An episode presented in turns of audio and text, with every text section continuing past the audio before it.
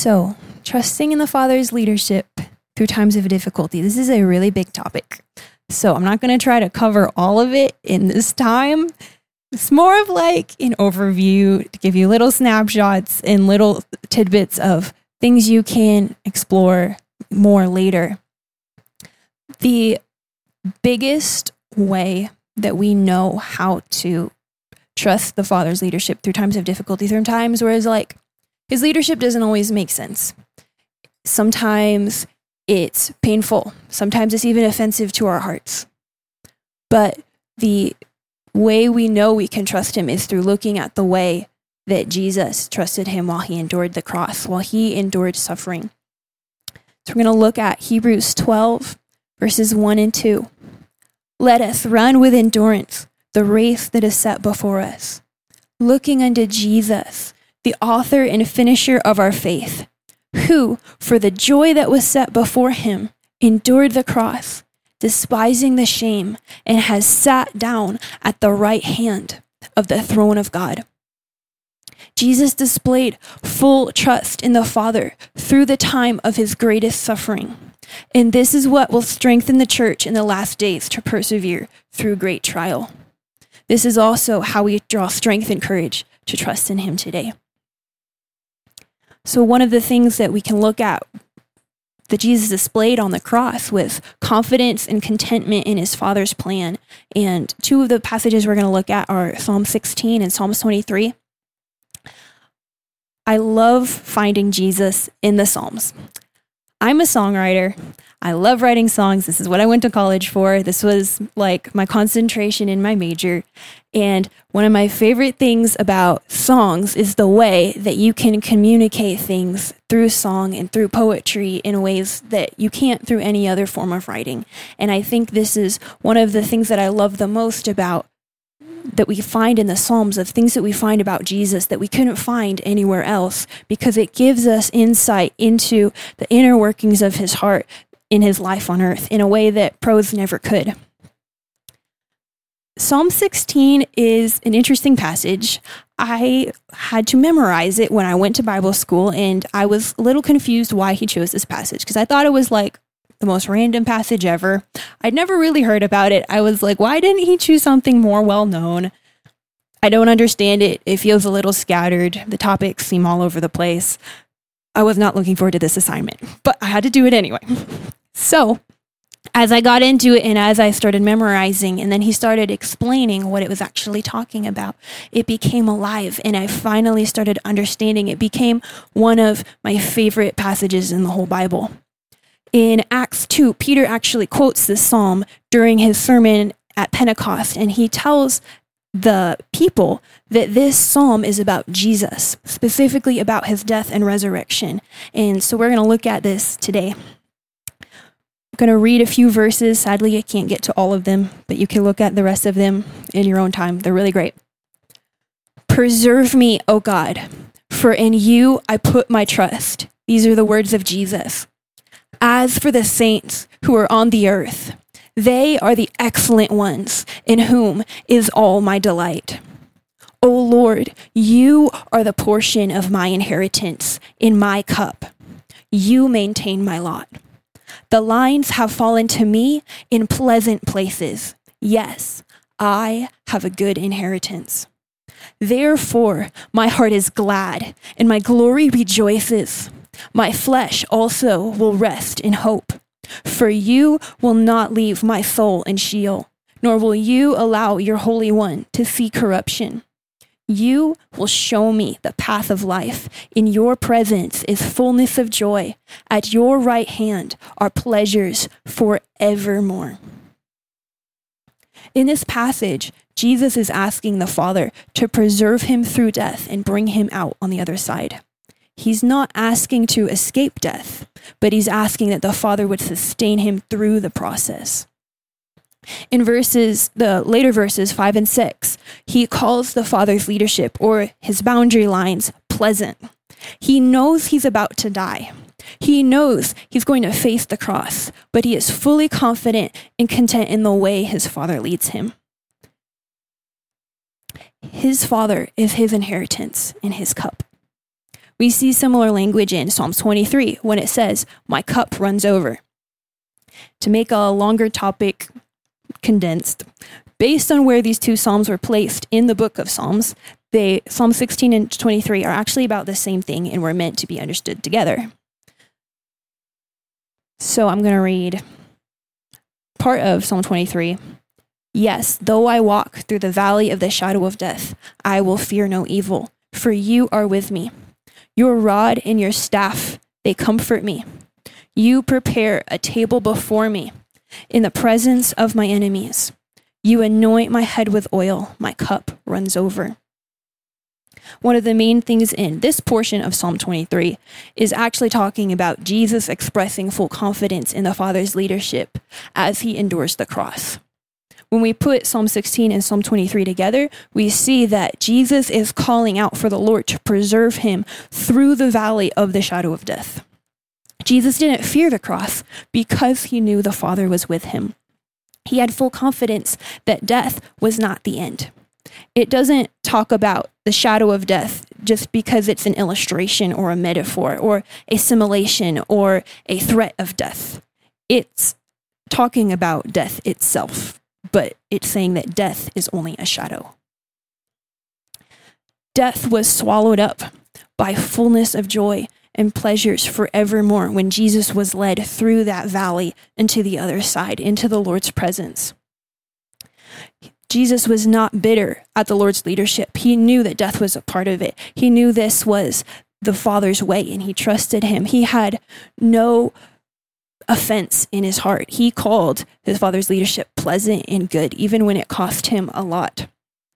He called out to the Lord. He had full confidence and said, You will not leave my soul in the grave. You are not going to abandon my body. When I die, you're not going to leave me there. It's not going to be in vain. You're going to lead me through the valley to the other side. Death isn't a destination, it's a journey. And the Father was with Jesus the whole way. He brought him to resurrection life. He brought him to the feast, to the table that he prepared for him, to the comfort. He showed him the path of life. He gave him his inheritance in the reward of his suffering.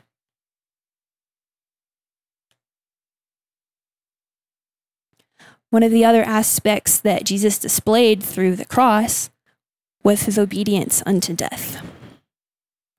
Jesus not only proved through the cross that he trusted his Father, but he also put on display how much he loved his Father.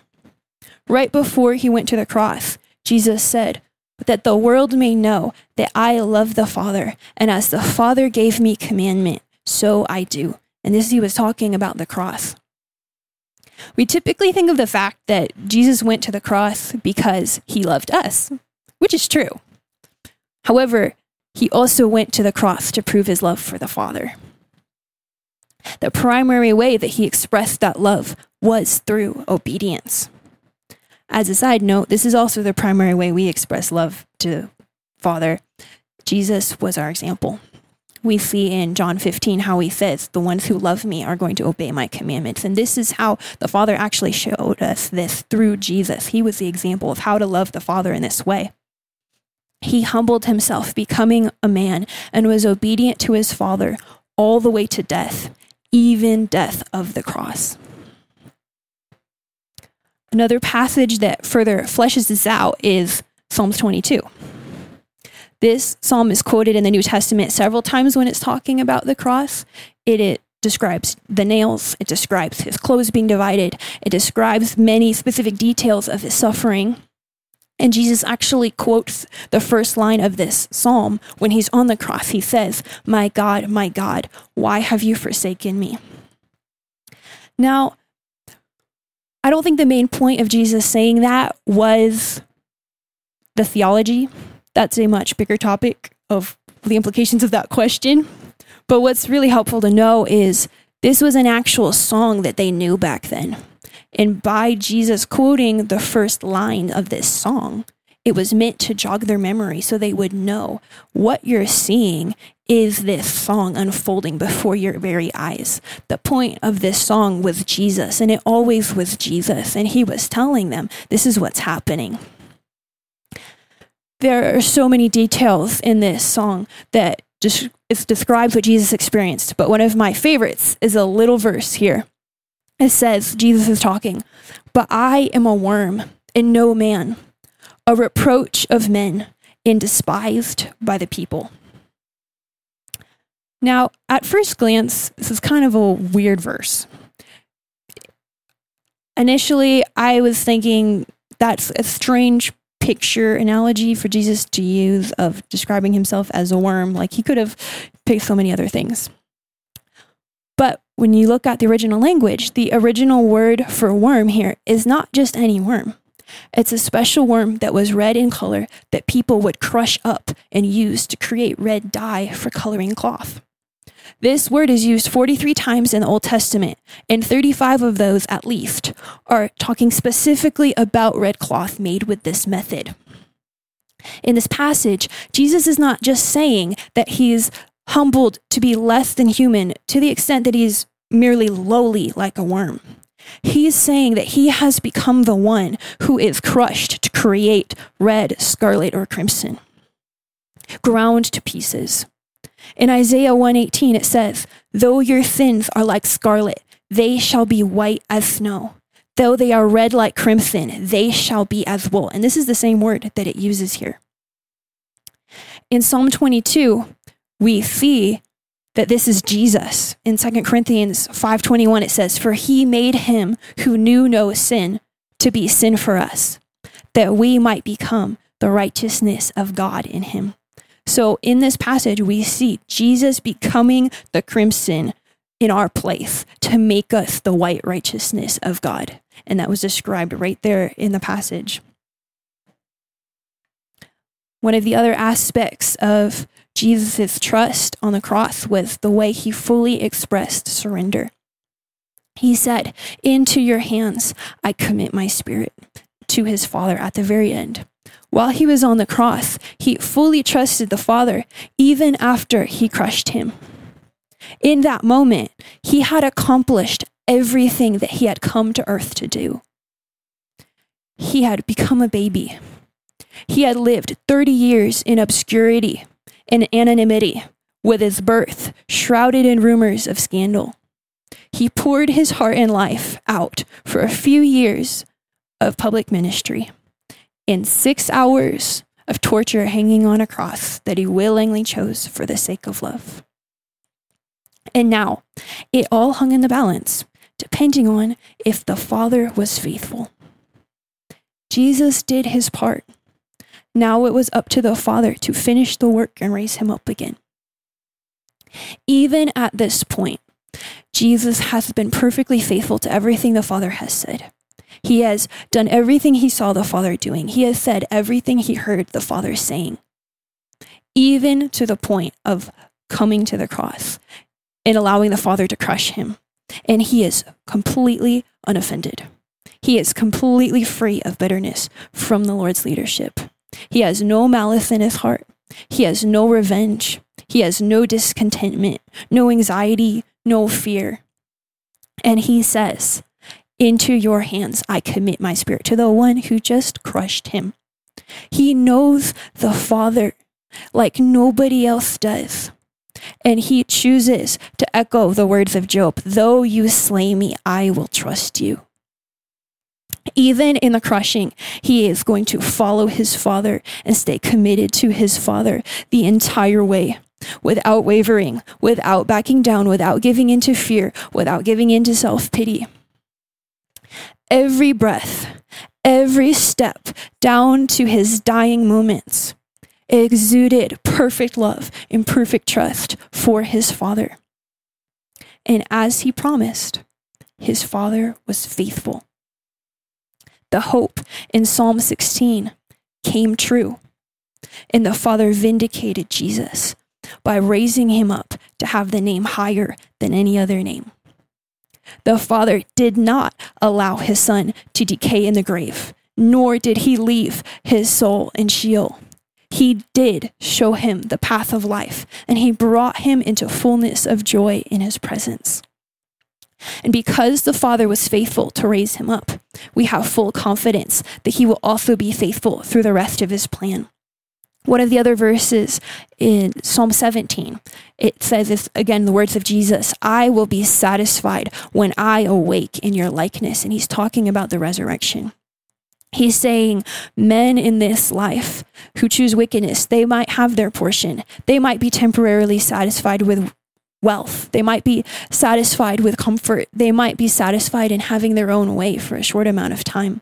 But the Lord is my portion, and I will be satisfied because He is going to resurrect me. He said, Father, into your hands I commit my spirit. Everything I've done up to this point, everything I have bled out for, everything my soul has desired. He said, Father, I want them to be with me where I am. I want them to see my glory. I want them to love me the way that you love me. And I've done my part. I've endured your crushing, and here I am. I still love you. I still want you. I still trust you. And into your hands, I commit my spirit. I am putting all my eggs in your basket. I am completely entrusting everything I have for you to fulfill your word. And the Father did. He vindicated Jesus, He rose him up from the grave. And we can have this same confidence that if that is who the Father was then, that is who the Father still is. And this is how the church in the last days is going to be empowered to endure through suffering. When the church in the last days walks through the valley of the shadow of death, she will not fear. He is our portion in this life, our reward in the next, and we will follow him wherever he goes on the last page in Psalm 73, it says, Whom have I in heaven but you? There is none upon earth that I desire besides you. My flesh and my heart fail, but God is the strength of my heart and my portion forever. We will be those who overcome by the blood of the Lamb, the word of our testimony, and loving not our lives unto death. We will be a people who know our God, are strengthened unto great exploits, and will turn many to righteousness until we shine like the stars forever. In the midst of suffering, mistreatment, and trial, we will be fully confident in his leadership, knowing that just like for Jesus, death is not the end, but only a shadow. Jesus has become the great forerunner and captain of our salvation. He walked through that valley without fear. And in that day, we, his people, will follow him without fear into resurrection life and dwelling with him in his house with fullness of joy forever. We will be the ones who take up our cross and follow him, no matter what it looks like. Jesus paved the way, not just through purchasing us and washing us with his blood, but also by walking through suffering and showing us how to completely trust his Father through the entire thing. He is acquainted with suffering and grief. He already knows everything, but he chose to actually experience this. And now we know with full confidence that we are not alone no matter what we go through. He has already carried every single one of our griefs before we experienced a single one. He knows what it's like to feel what we feel and to hurt when we hurt. He knows what it's like to suffer and be mistreated. He knows what it's like to follow the Father's leadership, even through great difficulty and suffering, to the point of being utterly crushed by the Father. Without offense, without bitterness, with no pride, with no self pity, with perfect love and faithfulness in his heart through the whole way. And this is what is available to us as his people. No matter what we go through in life, even when we don't understand his leadership, Jesus proved to us that our Father is trustworthy and will keep his promises. We never walk through the valley alone because truly he is with us. He is the one who comforts and strengthens our hearts in the midst of hardship. Jesus trusted the Father's leadership and endured the cross for the sake of love and for the joy set before him. And we will do the same. In Daniel 11 33, 12 3, it says, And those of the people who understand shall instruct many. Those who are wise shall shine like the brightness of the firmament, and those who turn to many to righteousness like the stars forever and ever. And it talks about earlier on in Daniel, in Daniel 7. It this is one of the visions that Daniel is given. It's talking about the Antichrist, it's talking about Jesus, it's talking about his return, and talking about the church in that day. It says, The saints will be given into his hand, which is the Antichrist, for a time and times and half a time. Then the kingdom and dominion and the greatness of the kingdoms under the whole heaven shall be given to the people, the saints of the Most High. His kingdom is an everlasting kingdom. In all dominions shall serve and obey him. Jesus endured the cross to receive his suffering, to endure his suffering to receive his inheritance. Much better. Much better motivation. And this is the same thing that's going to happen with the church. He's the lamb who is worthy to receive the nations because he was slain. He is the one worthy to take the scroll because he was slain, because he endured the wrath of God. And the church is going to be the one who also endures the cross for the joy set before her. She is going to go through the same type of crushing the same type of proving her love, proving her trust for the Father, proving her devotion to Jesus. He is going to have a bride who is equally yoked to him.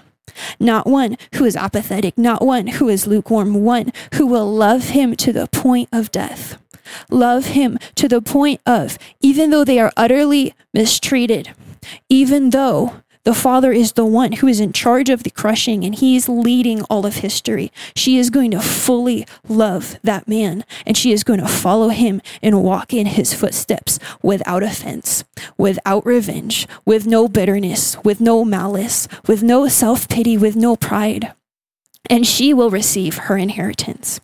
Jesus received rulership of the nations. He received his inheritance, the joy set before him after going to the cross. And so will we. We will receive the kingdoms just like Jesus did. We are co heirs with him. We will reign and rule with him forever. And the way that we will be counted worthy is enduring through suffering, proving that the Father's leadership is faithful through the way that we love him to the very end like Jesus did. We will echo the words of Jesus saying, The boundary lines have fallen to me in pleasant places. Yes, I have a good inheritance. I'm just going to pray now. Jesus, thank you for the love that you showed. Thank you that you proved that your Father is good and that your Father is trustworthy through the good times, through the bad times, through the times of difficulty, through the times of suffering, through the times when we don't see, when we don't understand, the times when it even seems like it's all your fault, that you're the one who is causing the pain and difficulty, that He proved that you are faithful in those times of our lives. He showed us the way to love you. He showed us the way of full surrender, of full confidence in your leadership, of full contentment in trust in your promises. And Father, we're asking for grace that as we look to Jesus, that you would give us grace in our hearts that as we look to you, the author and finisher of our faith, the one who started this good work in us, and the one who will be faithful to complete it, the one who is able to present us faultless before the throne of glory in your presence with exceeding joy. Father, show us the beauty of your Son in a greater way. Strengthen us to love like he did. Strengthen us to be faithful, to walk worthy of Him. Father, we love you. We love your Son. Jesus, we love you. I just want to invite you guys to stand. Jesus, we love you. Thank you for what you did. You didn't have to, but you chose to for the love of your Father, for the love of your people. We want to love you in the same way. We want to love you in the way that you're due. We want to follow in your footsteps. We want to trust you, just like you trusted your Father, actually believing that you are with us through every season of the soul, fully strengthening us to walk worthy of you. Father, we bless you. Come move in our midst.